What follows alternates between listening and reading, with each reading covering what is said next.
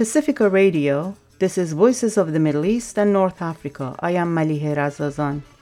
Last month, a military coup took place in Sudan, barely two years after a popular uprising forced the removal of dictator Omar al Bashir, who had ruled the country for 30 years with an iron grip with the support of the military and Sudanese Islamists. The 2019 protest was not able to exclude the military from national politics entirely. In August of that year, a power sharing arrangement was reached among the military leaders, a coalition of groups and organizations called the Forces of Freedom and Change, and a joint ruling body named the Sovereign Council, which was established to govern the Sudan for a little over three years until elections could be held. Following last month's overthrow, coup leader General Burhan declared the dissolution of the Sovereign Council as well as that of the transitional government of Prime Minister Hamdok. Meanwhile, across the Sudan, millions of people have engaged in protests, acts of civil disobedience, and strikes to denounce the military power grab at the peril of their lives. Shahram Aghamir spoke with Professor Khalid Medani and El Sadiq El Sheikh about the recent coup in Sudan, disillusion of the country's embattled transitional government, and the struggle for democracy and social justice in Sudan. Sadiq El Sheikh is the director of the Global Justice Program at the Othering and Belonging Institute at UC Berkeley. Khalid Medani is an associate professor of political science and Islamic studies at McGill University and the author of the new book Black Markets and Militants Informal Networks in the Middle East and Africa.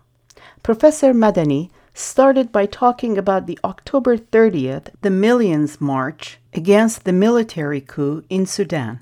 Uh, with the October 30th uh, Millionia or the uh, Millions March or March of the Millions, millions of Sudanese came out in protest to the military coup of October 25th, immediately organizing civil disobedience, and then, of course, organizing this huge March of the Millions, not only in Khartoum, of course. And what everyone was watching, Sudanese included, was to what extent would this protest against the coup encompass the entire country?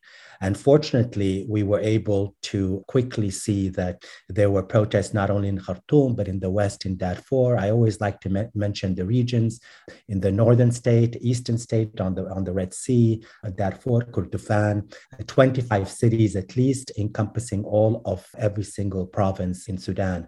So that is extremely important to emphasize in terms of what's going on. What happened, of course, in the context of this remarkable protest and mobilization was that the militias of Mohammed Dagalo Hemeti, in particular, of course, immediately wreaked havoc and attacked the protesters. So, in terms of the casualties, and Al Sadiq can chip in as well, where we cannot be certain because, as you know, one of the immediate things the military coup plotters did, Burhan and his uh, ilk, was to completely shut down the internet. In fact, one of the most important slogans uh, that mobilized people uh, was to tell Burhan that you could close the internet, but we're going to come for you anyway. We're still going to prosecute you and we'll continue to protest against this coup and fight for civilian or transition to civilian democracy. In other words, there's no turning back. One of the most important and popular slogans, no turning back, was uh, chanted throughout a March of the Millions. So, in terms of the casualties, unfortunately, we cannot be sure. They're at least officially, from what I've seen so far, about over 50 that have actually been killed and maybe 300 injured. Everyone knows that that is a very low count because of such little information is coming out. In addition to that, of course, the forms of torture, uh, not only sexual assault and rape and the cutting of hair, barbaric forms of human rights violations that sometimes don't get captured just in the figures of those who are detained and those who are injured. So that's really important. Another really really crucial aspect about what is going on in terms of casualties is that as little as there is information with respect to Khartoum, the capital city, we know very little about what's going on in the provinces. I want to really emphasize that. We know, for example, there are greater violence that's being meted out in Darfur, in the cities of Nyala and Al Fashir, that information is extremely hard to come by. And so I think that uh, unfortunately, because of the desperation of the coup plotters and Hemeti and the rapid support forces that he leads, their desperation to stamp out this mobilization and consolidate the rule of the military and their own rule, it looks like there are more casualties right now than in the early days of the revolution of 2018. And so I really would like to emphasize that all of that is to say that we are really concerned that the international community and human rights organizations continue to focus on this. It's only today that we hear that the UN Commission for Human Rights has called for a special session. It's a little bit late in coming, but we need not only the UN Commission for Human Rights, but all human rights organizations to be directly involved in collecting information. We're all concerned that they're not doing enough to really, A, condemn the human rights violations but also sanction the perpetrators of this violence, both as a group in terms of the militia and also individuals. And that, of course, would include Hemeti himself and Burhan. Sadek, in order to understand the military coup that ousted the civilian faction of the transitional government in Sudan, we need to go back at least three years to the protests that started in December 2018 and evolved into a mass uprising that resulted in dislodging of longtime despot Omar al Bashir, the struggle that led to the formation of what has been described as a joint civilian and military transitional government in August 2019. Can you briefly describe the spirit of the uprising to us and give us a summary of what caused the protests? Also, what are the key points of the agreement over the transition period? How did we end up with the military having such a significant role in ruling the country during this transition? I think going back three years is not quite enough, but I will stick with the timeline because the protest of 2019 that started in December up to June of 2019 it actually was an extension of a long struggle of the Sudanese people, particularly from 2013. So it goes ups and down with a lot of killing. But since 2018 in December, the new emergence of a new type of social movement in terms of mobilization, organizing in a level of neighborhood and a level of city and the provinces, and they can use all type of social gathering spaces. Sudanese are very well known for being able to socialize in, in different spaces. Our youth utilize even the mosque to turn it against the Islamist. So what caused the protest was just the hegemony of two type of forces in Sudan. One, the Islamist doctrine that really was kind of pick and choose of what Islam means mean to people. And the second is the neoliberal policy that inflicted on the Sudanese people and that caused, a lot of pain in wide sector of the society. So the collide of these two for a couple of years, plus the continuum of the civil war and genocidal act in the West and some of brutality in the West and other places. So all this combined that led caused the protester to continue for a decade at least and to reach the boiling point in December 2018. And from that on was so obvious that the regime of Omar al-Bashir will collapse. But that was invisible for most people outside Sudan. But for our people inside Sudan, they have this tenacity and resilience of, of how to organize. And when they felt that that point is nearby, intensify their work and they started from the periphery rather than the capital city and they came to strengthen their grip in their own kind of destiny. So we see that Atbara Faris, Atbara is a very important city in northeastern Sudan, which is one of the cities that is the headquarters of the railroad workers and a stronghold of the Sudanese Communist Party since the 1970s. But it also have a significant as a modern city that uh, is out in the periphery. So when Atbara leaning toward any direction, we say in Sudan that there is a general sentiment will lean toward that direction. So it was a very decisive movement that came from all corners of the Sudanese geographies towards the capital city. 26 states or cities in the periphery runs up within first week and they just spread out like a fire. In terms of what, what are the key points of the agreement over the transition period, one of the funniest part of it is, by the way, it's not that long, it's, it's almost like two pages long. But one of them is that the declaration is called the constitutional declaration that state of emergency in the country cannot be declared by the TMC, Transition Military Council. It has to be declared by the government, which is the first mistake the criminal general Hemeti and Burhan did, which is declaring the state of emergency. They have no absolute right whatsoever to do so. The minute they did that is a clear military coup because they did it in their capacity as the head of the Sudanese armed forces. They have no legitimacy whatsoever as a part of the transitional government itself, as a member of the Sovereign Council. They cannot declare the state of emergency.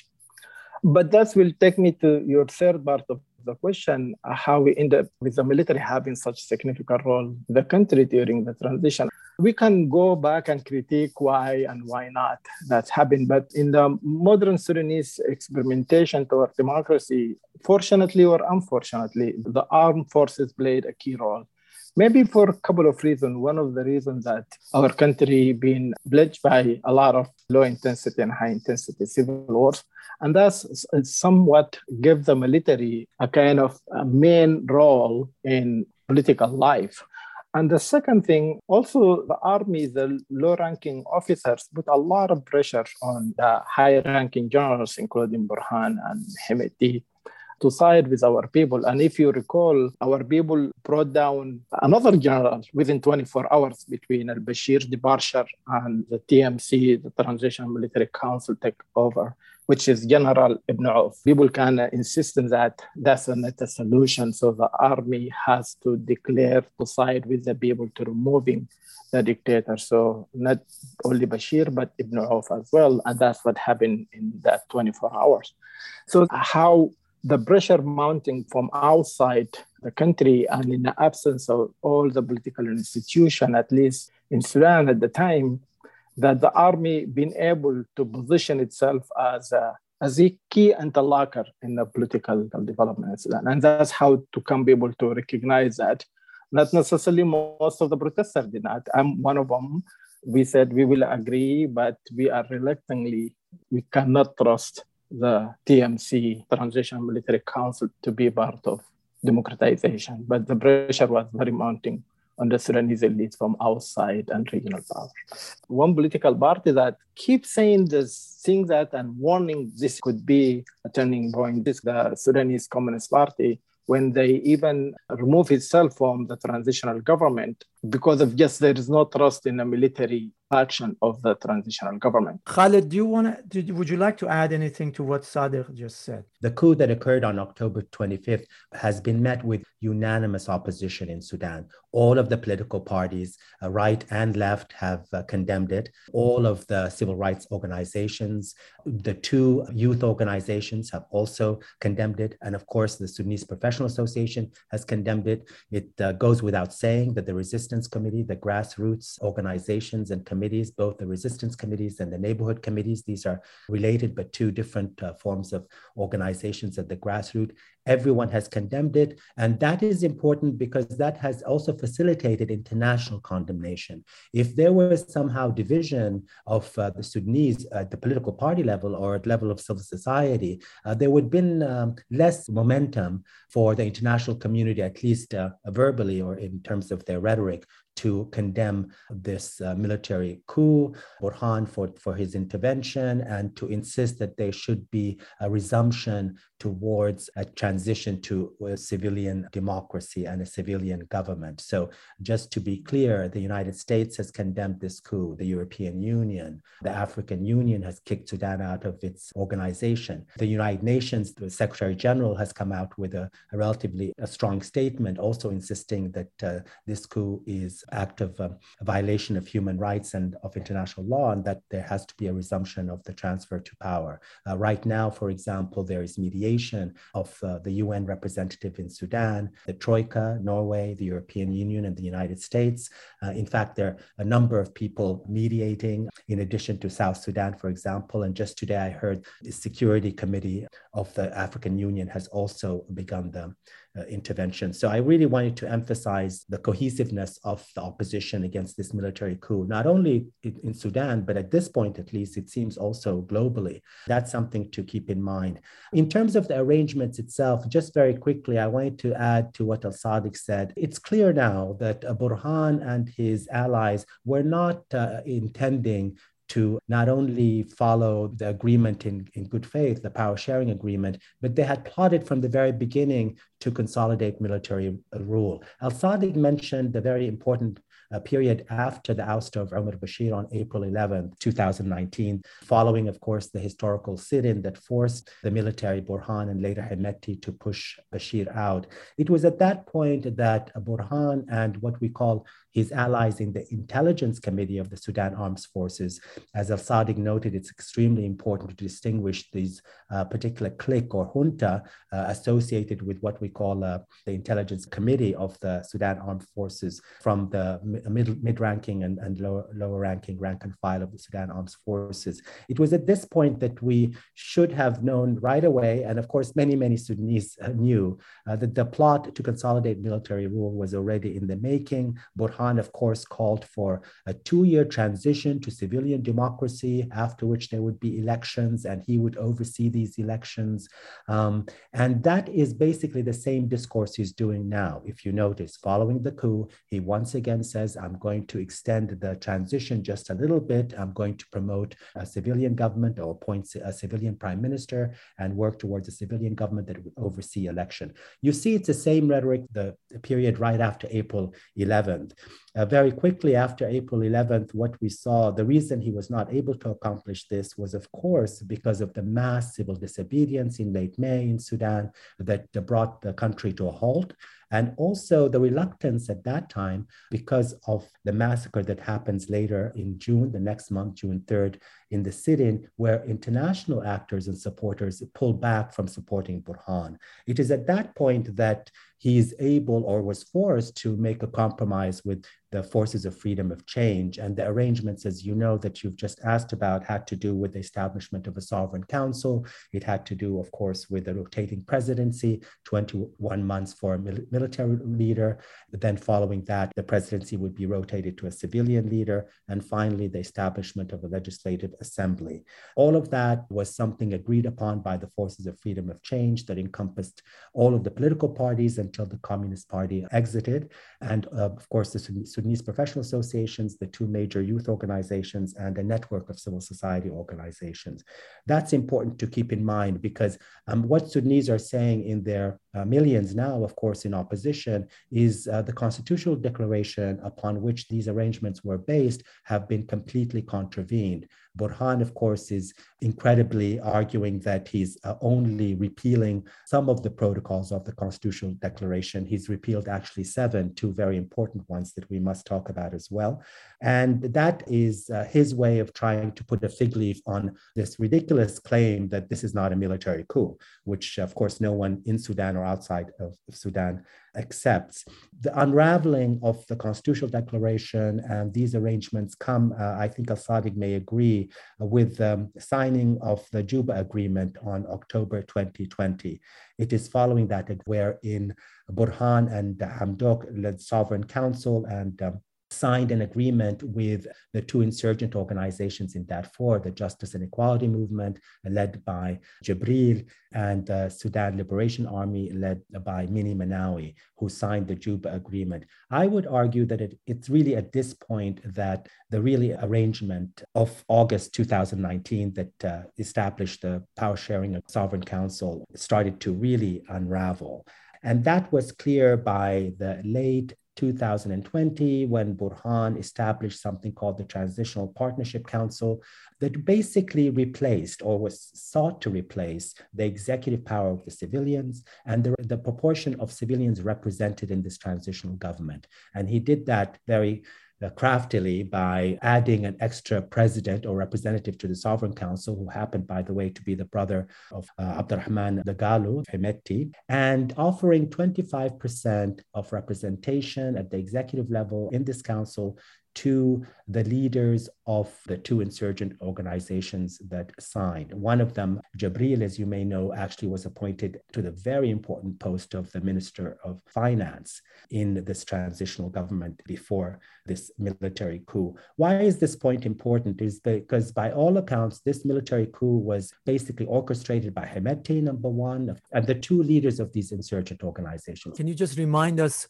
when you say Hemeti, who he is, he's the head of the RSF, the paramilitary forces. Can you tell us who that is? Sure, absolutely. Yeah, absolutely. I keep forgetting that, of course, many listeners would not be familiar with uh, the, the most brutal man on the political scene in Sudan right now. Sudanese activists in Sudan don't call him the leader of the rapid support forces. They actually just simply call him the leader of the Janjaweed. And the reason they do that is that this is a man who was responsible organizing the mass killings of uh, really thousands, if not hundreds of thousands of uh, Darfurians in that in the Darfur War, the Darfur Civil War.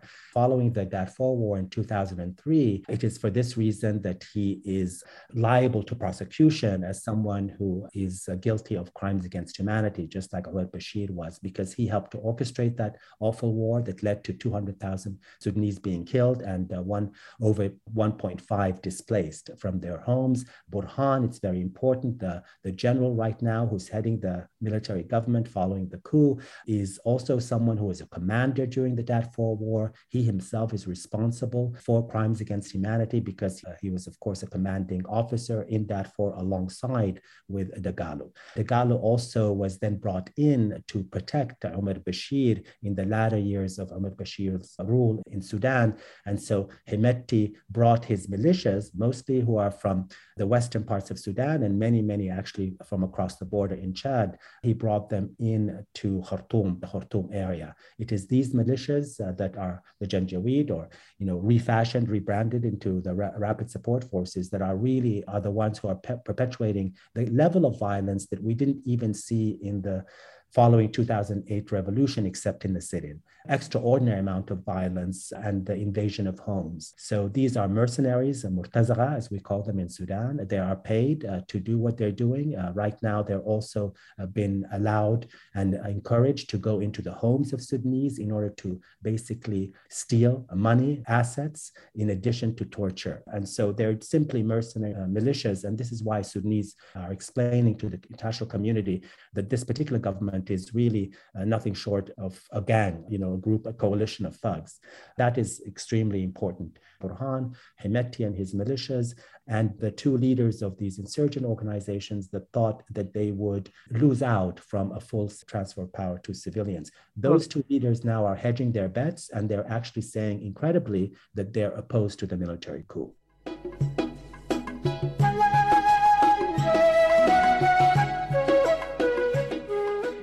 And that's Professor Khalid Medani speaking with Shahram Aghamir about the October 25th coup in Sudan and the protest and civil disobedience campaign against the military takeover. We'll hear more of that conversation with Professor Medani and El Sadiq Al Sheikh after a short break. From Pacifica Radio, this is Voices of the Middle East and North Africa.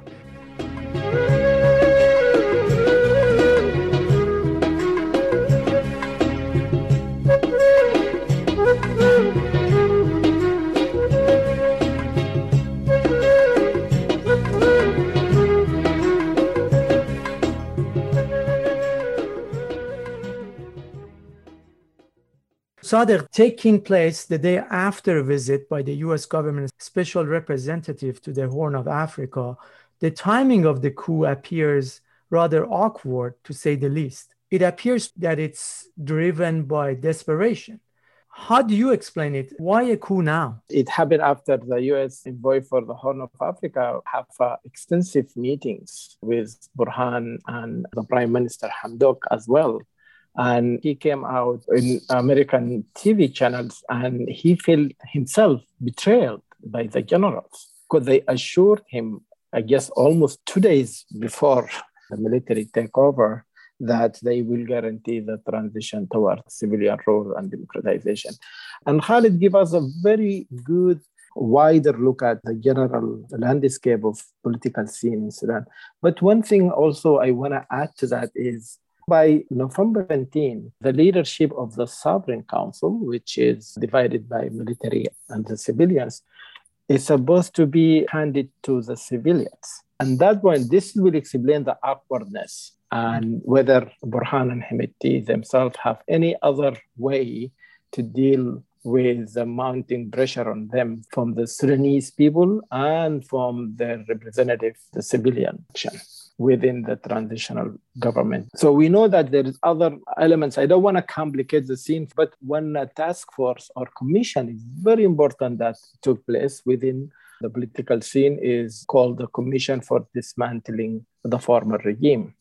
And that was really geared toward uncovering and unearthing the political and financial and economic corruptions that taken place. And everybody know, eh, including Prime Minister Hamdok, was applauding the use resilience of supporting this particular commission because within their discovery, uh, that will show to the Sudanese people who are actually implicated in all the crimes that Khalid mentioned in the last 30 years, but also in the last two years of the transitional government itself, the role of General Burhan and General Hemeti and other loyalists of the former regime, National Congress Party, and many other corrupt leaders, and their relationships to outside interest and power. Those two elements, the transition of the sovereign council leadership to civilians. And that will mean civilian will have control over one, the presidency, second, to the executive power, and they will have the time to actually appoint the parliament. So the civilians in general, with all their political difference and ideology, and here I want to stress what Khalid says, opposition to the military takeover is not from one particular party or group of people that's almost anonymous from the Sudanese society. We see that inside Sudan and in the diaspora, very few people that will take the side of the military. I think they didn't have enough time. Even though they've been orchestrating the takeover for a long time, they tried to maneuver through putting impediment on the way of the, the civilian government not to succeed in many issues. One of them, the economic difficulties that faced by the Sudanese people, especially in the blockage of the western seaport of Port Sudan, that usually is the only space that products come in and out Sudan, including medicine, including even sending our oils out or bringing any commodity into Sudan. So all this being manufactured, in my opinion, I think they didn't have another solution except one to wait for what you will become, and their fear is exacerbated. The second is to reverse the situation, and that's what they did.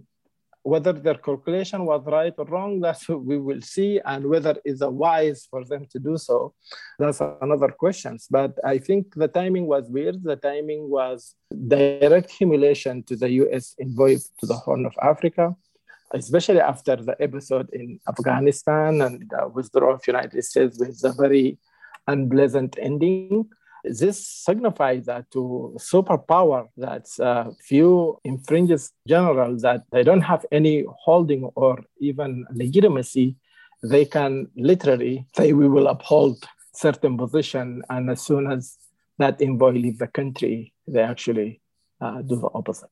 Was there also concern regarding the issue of accountability vis-a-vis crimes against humanity committed in Sudan by the military and its the militia. Was there a concern on their part that those crimes would be investigated? Therefore, the urgency to have the coup now. Absolutely. No, it is a factor. And it wasn't something hidden. Even for us in the diaspora, we keep hearing news and debate in Sudan that many of the civilian, even though they did not like the partnership with uh, the TMC, Transitional Military Council of the military junta, Burhan and Hemeti. So they know that the question of accountability of prior crimes during Bashir's time, but also what Khalid mentioned earlier, the most important crime committed against the civilians during their sitting in 2019 in June. That was another brutality that condemned by most of the international community and most of the Sudanese people. And that's when most people who've been even looking kind of with uh, not sympathetic eye, but to say, okay, let's forget what happened in Abbas and we can join military and civilians to do something. They became extremely suspicious about uh, the TMC, Transitional Military Council, because even during the moment of great vulnerability and after they give them promises to the sittings protesters that there is no crackdown will be inflicted on them, they actually attack them in the early days of morning of that Monday, which was brutality that is really very hard to describe. So yeah, you're absolutely right. That's one of the factors that the accountability and the commission that I mentioned, dismantling the former regime, financial, political corruption, and all that. It was an unearthing those, try to answer those questions. Who's responsible for the massacre of June 2019 of the settings, you know, and all fingers point to one particular person and one particular militia, General Hemeti and his Rapid Force militia. Everybody knows that, but that doesn't mean to absolve Burhan because Burhan benefits from let Hemeti do the ugly deeds while he partner with him reaping the benefits of presenting himself as the lesser of two evil. Khalid, would you like to add anything to what Sadiq just said? I want to just add a, another piece of evidence to support Al Sadiq's argument that they didn't have a choice. And Al Sadiq knows this full well. By the middle of the September, Burhan and Hemeti decided to follow a scenario that had occurred in other Middle Eastern countries, in particular Egypt. And he did a, two things that are very important. He allied himself, co opted, and patronized some ethnic groups around the Port Sudan, had them block food coming to the Sudanese population. The purpose of that plan was basically to put Sudanese civil society and Sudanese in general under economic distress. The right. purpose was actually to cut commodities, bread and sugar, coming from our most important port to the households of Sudanese. He, of course, at the time said it, he had nothing to do with it, that the representatives of the Beja ethnic group and Hadendawa in that region were the ones who were responsible. And he kept uh, saying that it was a civilian leadership that refused refused to incorporate them and give them their rights that are due to them. Of course, he had uh, one ally from the Beja Council, the leader there, who basically parroted what he said. Most Sudanese knew that Burhan and Hemeti were responsible for this, but of course they denied it. The reason I mentioned that is today Reuters comes out and writes, lo and behold, the port is going to be reopened. Interestingly enough, the port is closed prior to the coup, but after the coup, it somehow miraculously is going to be open. And in addition to that, food food, and specifically bread and sugar, now are available in the urban areas in Khartoum and elsewhere. So, one aspect of the plan was to put Sudanese in economic distress and social distress in terms of basic foodstuffs uh, not coming in or their prices becoming very, very expensive for the average Sudanese. And another um, thing that he did in combination with that is a two pronged in alliance with the two insurgent organizations I told you, basically got their supporters, a, a very small number, to have a sit in or wage a sit in in front of the Republican Palace, in which they accuse the civilian government of being weak and corrupt and uh, fermenting divisions in society and calling for the military and Burhan in particular to take over power. Uh, the idea was to undermine the economic livelihoods of Sudanese, uh, increase their grievances, and then have a small small group of people who called for Burhan to save the country from chaos. He was hoping that he would get some kind of alliance to justify him taking over power fully. But what happened in typical Sudanese fashion is three or four days after this uh, sitting in front of the Republican Palace, the Sudanese Professional Association helps to organize millions of Sudanese in Khartoum and throughout the country in opposition to the machinations of Burhan, knowing full well that, of course, he was on the verge of actually plotting the coup. So, this is why what El Sadiq said about following that, especially that important protest in, in late October that, uh, unlucky for Burhan at the time, was commemorated the Great Revolution of 1964, our first uh, pro democracy revolution, uh, had millions basically signaling to Burhan that we know you want to have a military coup, but we are here steadfast in our millions opposed to a military coup and insisting on the implementation of the Constitutional Declaration. The key point of that, of course, is to implement the agenda to see Sudan to civilian led or a democracy or full civilian government. It is in the wake of those protests that I believe, as Al Sadiq said, that Hemeti and Burhan realized that they would actually have to intervene directly. There was no way to consolidate rule without a military coup. And that point is important just to really be clear about the motivation as well as the timing of the coup d'etat.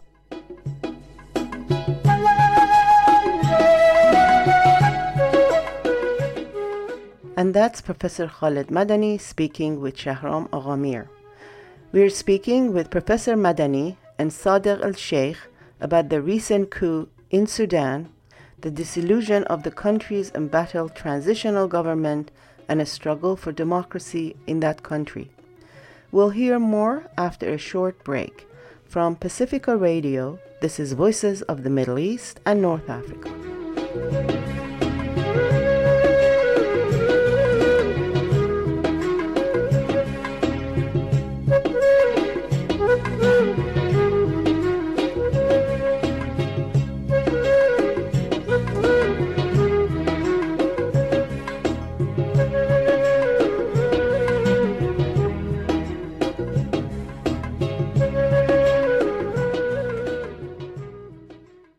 Uh, Sadiq Abdel Fattah al Burhan seems to be attempting to replicate in Sudan what Abdel Fattah el Sisi did in Egypt in 2013 when his military coup ousted the Muslim Brotherhood government and brought an end to a mass movement that had begun in 2011. Apart from Burhan sharing the same first name with El Sisi and attending the same military school in Egypt, do you see parallels between the two scenarios in terms of the um, civil society, grassroots mobilization, and cohesion versus fragmentation within the opposition? There is a relationship relationship between the two tendencies of the two uh, head of this military junta in Egypt and Sudan but it's also there is massive difference in terms of civil society organization and resistance in both countries. The Sudanese society have very robust civil society throughout its modern history, even before its independence in 1956, since the late 1930s. So political party enthused and, and practicing different type of, of resilience, even though most of the major Sudanese political party actually being partnered with the Egyptian political party. You know, you have to remember Sudan and Egypt being under the same crown during uh, colonial time. However, in coming back to our modern time, I think the major difference is he turned again as the first democratically elected president of Egypt. So that's uh, by all measures are just classic of uh, military coup and there is another important difference for ideological reasoning or because of the ideology of the President Morsi of Egypt at the time, his uh, Muslim Brotherhood. Many in Egyptian society, unfortunately, and they will regret that later, even within the left in Egypt, in regional power and international power, they did not stand firm with the principal idea of democratization in Egypt. So when the Sisi took over, many regional power and unfortunately some voices within the Egyptian society and superpower around the world, they felt relieved from cutting short the journey of Muslim Brotherhood in Egypt. In Sudan, that wasn't the case at all. As uh, Khalid mentioned earlier, you know, you have to remember FFC, Freedom and Change Coalition, have more than 75 political parties, civil society organization, and uh, trade unions. And those are people who have their representative sharing power with the military. So when Burhan in Sudan take over the power from the civilians, he is not revolting against one faction against others, against the whole entire civil society in Sudan, including their political parties, trade unions and all the other uh, sectors in society, in particularly youth and women and others. So, in that sense, there is a difference. However, the trajectory is the same. Both of them, Sisi of Egypt, Burhan of Sudan, they seem they are tied to very particular idea in our region, the region of North Africa, East Africa, and the Middle East, that to influence the new map of the Middle East. And those relationships or alliances has to do with uh, many particular power. In particular, I will name them for you. United Arab Emirates, Saudi Arabia, Egypt, and State of Israel. Those four powers, they don't even agree among themselves in terms of ideology, but they have very specific interests that align their interest whether that was fighting the Iranian influence or they having their civil war in, in Yemen or they having their military intervention with the warlord in Libya or destabilizing the Tunisian civil society or hindering the Sudanese civil society to move toward democratization or the control the passage of oil trade from the Indian Ocean through the Red Sea to the Mediterranean. What I'm trying to say here, each one playing different roles. So it's very hard to suggest that is a playbook of Al-Sisi what happened in Sudan, but I think that's miss one critical element that Sisi in Egypt is a classic a military coup, coup d'etat, again, is various elected democratic president, whether we agree or disagree with him, that's not the point. But in principles and uh, the shame of the international community and regional power not to stand firm with the Egyptian people. In the case of Sudan, that's not the case. Most of the international community condemned, with the exception, of course, of another autocrat in Moscow, the Russian Federation, or non-interference of another, the second superpower of the Chinese. Most power in the world they literally signal that this is not okay. Turning again is transition toward democracy, especially after the experience in uh, Myanmar or Burma, this is not a thing that you could overlook. Khalid, would you like to add anything to this? Just as Al Sadiq said that um, there are both similarities and differences, I think that Al Sadiq mentioned two very important differences. Uh, Sudan has had a history of democratic experiments, even though they've failed.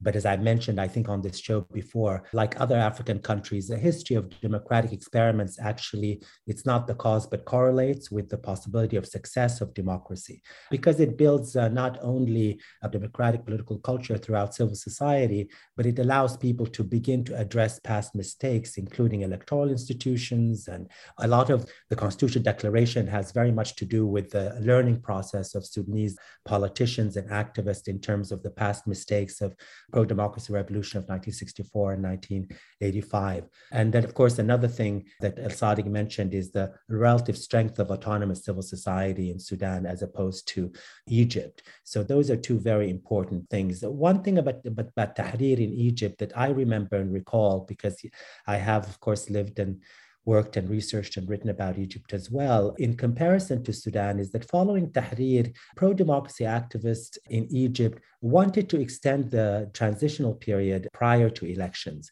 And the reason for that was very clear. They knew uh, full well that civil society had been clamped down upon for decades, both under Mubarak and Sadat, and some would argue even prior to Sadat as well.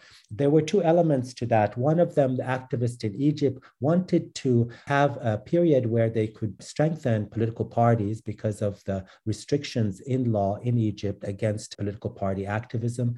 Another were restrictions, uh, the NGO law in Egypt and other legislations and policies really restricted civil society activism. That becomes really important. Many would say that the Muslim Brotherhood in Egypt, in combination, eventually in alliance with the military, shortened that in order to ensure that they would uh, have a majority in parliament. Um, and what happened, of course, with Morsi is that he overreached the biggest miscalculation. All of that is to say that in Egypt, the division between civil society was much larger between Islamists versus those who did not support support Islamists.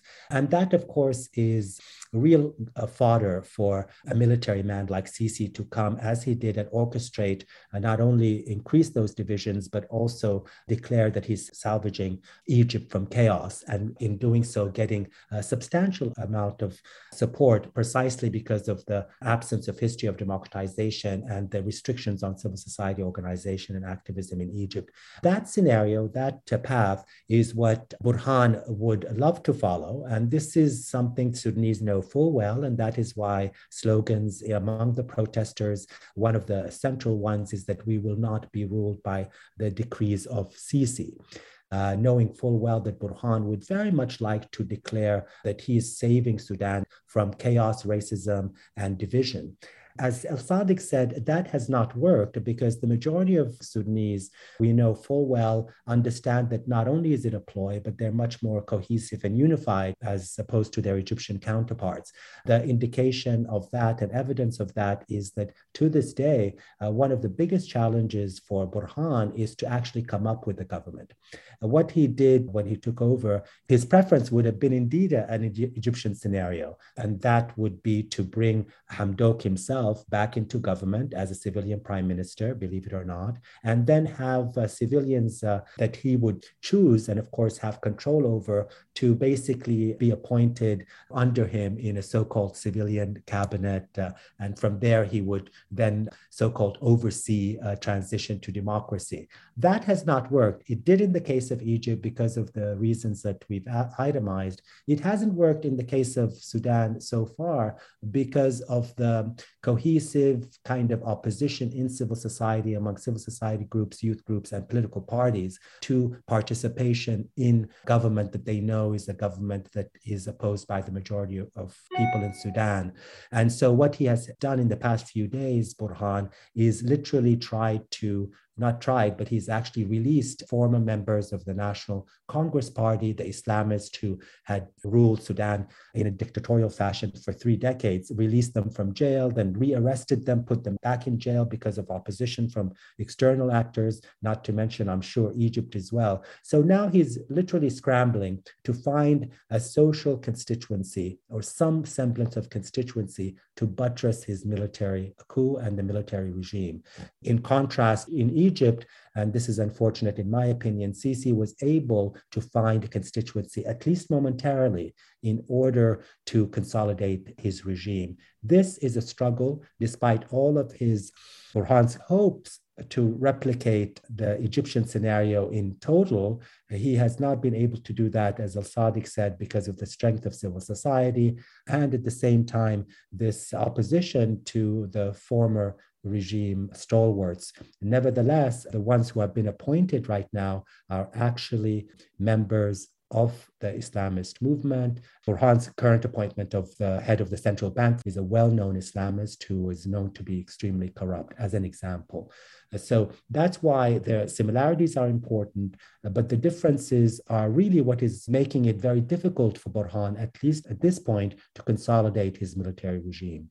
One of the issues also related to foreign policy or foreign relation with neighboring countries is the issues of the Renaissance Dam in Ethiopia. One of the hope of Sisi, of course, to have a more alignment in aspiration to both what's happening in Ethiopia and to create more robust opposition, which is to the process of filling the water of the great Renaissance Dam in Ethiopia by having a friendly and dependent government in Khartoum that will be most likely to side with Egyptian interests or Sisi interests, let's put it that way. So that element also play a key role for bringing Burhan and Sisi closer to each other. I don't want to bring the outside power, but it's very important for understanding what's happening internally the role of United Arab Emirates cannot be overstated. That country, its relationship with Eritrea dictator, tried to take over from Djibouti to Sawakin to Port Sudan, all these ports in the Red Sea. And they will do whatever it takes. It doesn't really matter if they can align themselves with loyalists, even though the ruler of United Arab Emirates, they perceive or they present themselves as anti-Islamist, but they are willing to cooperate with former Islamist or loyalists to the former regime in uh, Islamist party, National Congress Party in Sudan, which is full of corruption. And in the idea of corruption, both in Egypt and Sudan, for example, those dictatorial regime before the arrival of Sisi and Burhan, those regime created part of the elite classes highly corruptible individuals. And those are willing to bet and do the dirty work as quote unquote civilians, technocrats, they could come to rescue those generals. And it happened in Egypt. We will see an attempt to happen in Sudan, but that doesn't reflect the sentiment of the civil society in Egypt or the civil society in Sudan. This is the point. Egyptian, they felt also under massive misinformation and disinformation. The Sudanese civil society benefit from seeing that play out in Egypt. So I remember clearly people in Sudan, civil society said, watch out for the Egyptian playbook might happen in our country as well. So we are lucky in this sense, plus the maturity of our civil society, but it's also to see painfully the great uh, citizen revolutions in Egypt to be thrown under the bus because of miscalculation of uh, Islamists, of Muhammad Morsi and brutality of Sisi and with the support of many in international community was an unfortunate experimentation that lived very short. And you have to remember, Khalid mentioned this as well. I remember during the early days of the December Revolution, people was discussing the length of the period of the transitional government. I don't want to repeat the past, but Sudan went through two different transitional periods after dictatorships. And they benefit because a learning process, as Khalid mentioned. The shorter the period of transition, is most likely it will be shortcoming of the to achieve the revolution goals of democratization, having that in October 64 and April of 85. So they learn, and there was a, a lot of conversation. Myself, for example, I proposed, and I came to your program, I proposed 10 years plan for transition, not only four years or five years. It has to be longer in order to avoid this type of blaming side, because in order to correct the wrongdoing of 30 years. You can't just do it in four years or two years. And that's what all along the military juntas at TMC of Burhan and Hemeti, they wanted it to, they really were keen to make it shorter between one year to two years. But that plan defeated because they know this will be a gamble. You can't actually get anything done in terms of the major slogan freedom, peace, and justice. In order to do this, it takes longer. It takes almost two years from the civilian government to just enter negotiation in good faith with the rebel movement and with international community. And they achieve what actually looking for. And that's a very positive outcome. And imagine if they continue for another two years, they might be able to turn around the economic situation and remedy for other social problems in Sudan. So the difference between Egypt and Sudan, because the transition period in Egypt cut very short, and that's how they hijacked the space for the civil society in Egypt to reorganize itself in order to face the remnants of Mubarak and Sadat.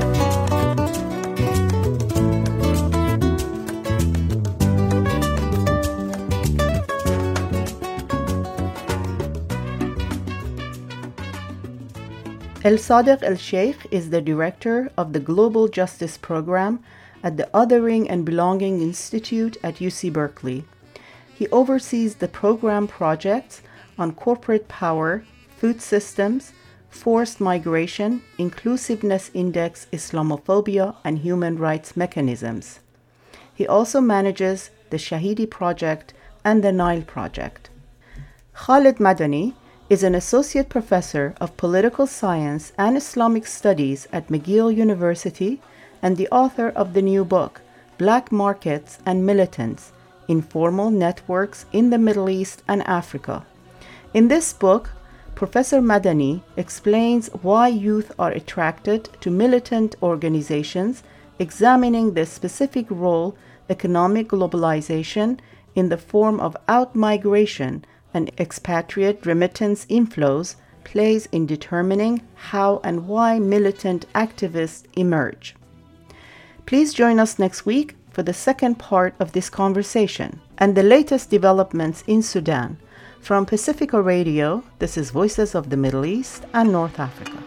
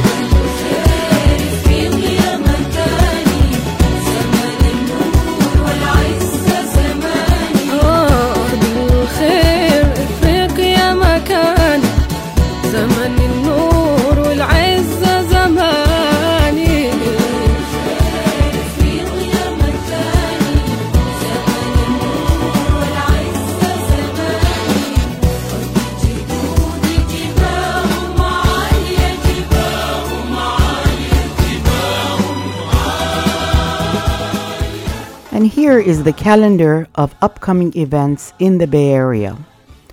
Simple as Water, a new documentary from Oscar winner Megan Mylan, chronicles the impacts of war, separation, and displacement by taking us into Syrian families' quest for normalcy and through the whirlwind of obstacles to building a new life. The project was filmed in Turkey, Greece, Germany, Syria, and the US over the course of five years, and it came to fruition through the joint efforts of a small crews scattered across the world. Many of those involved behind the scenes are Syrian refugees themselves. Simple as Water will be screened on November 6th in San Francisco International Film Festival doc series and on HBO on November 16th. For more information, please visit sffilm.org. And mark your calendar for this year's San Francisco Arab Film Festival, which kicks off November 18th and it will run through November 24th in the Bay Area. The festival opens with Amira by Egyptian filmmaker Mohammad Diab at the Castro Theater in San Francisco. For more information and ticket reservation, please visit arabfilmfestival.org. This year's festival will be in person and virtual. If you need more information about these events, you can drop us a line at VOMENA radio at gmail.com.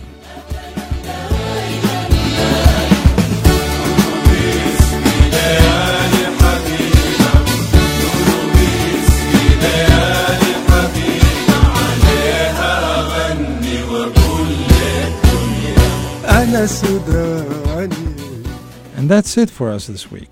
Voices of the Middle East and North Africa is produced at KPFA Studios in Berkeley. Mira Nabulsi is our senior producer. Our media partner is a Status Hour podcast.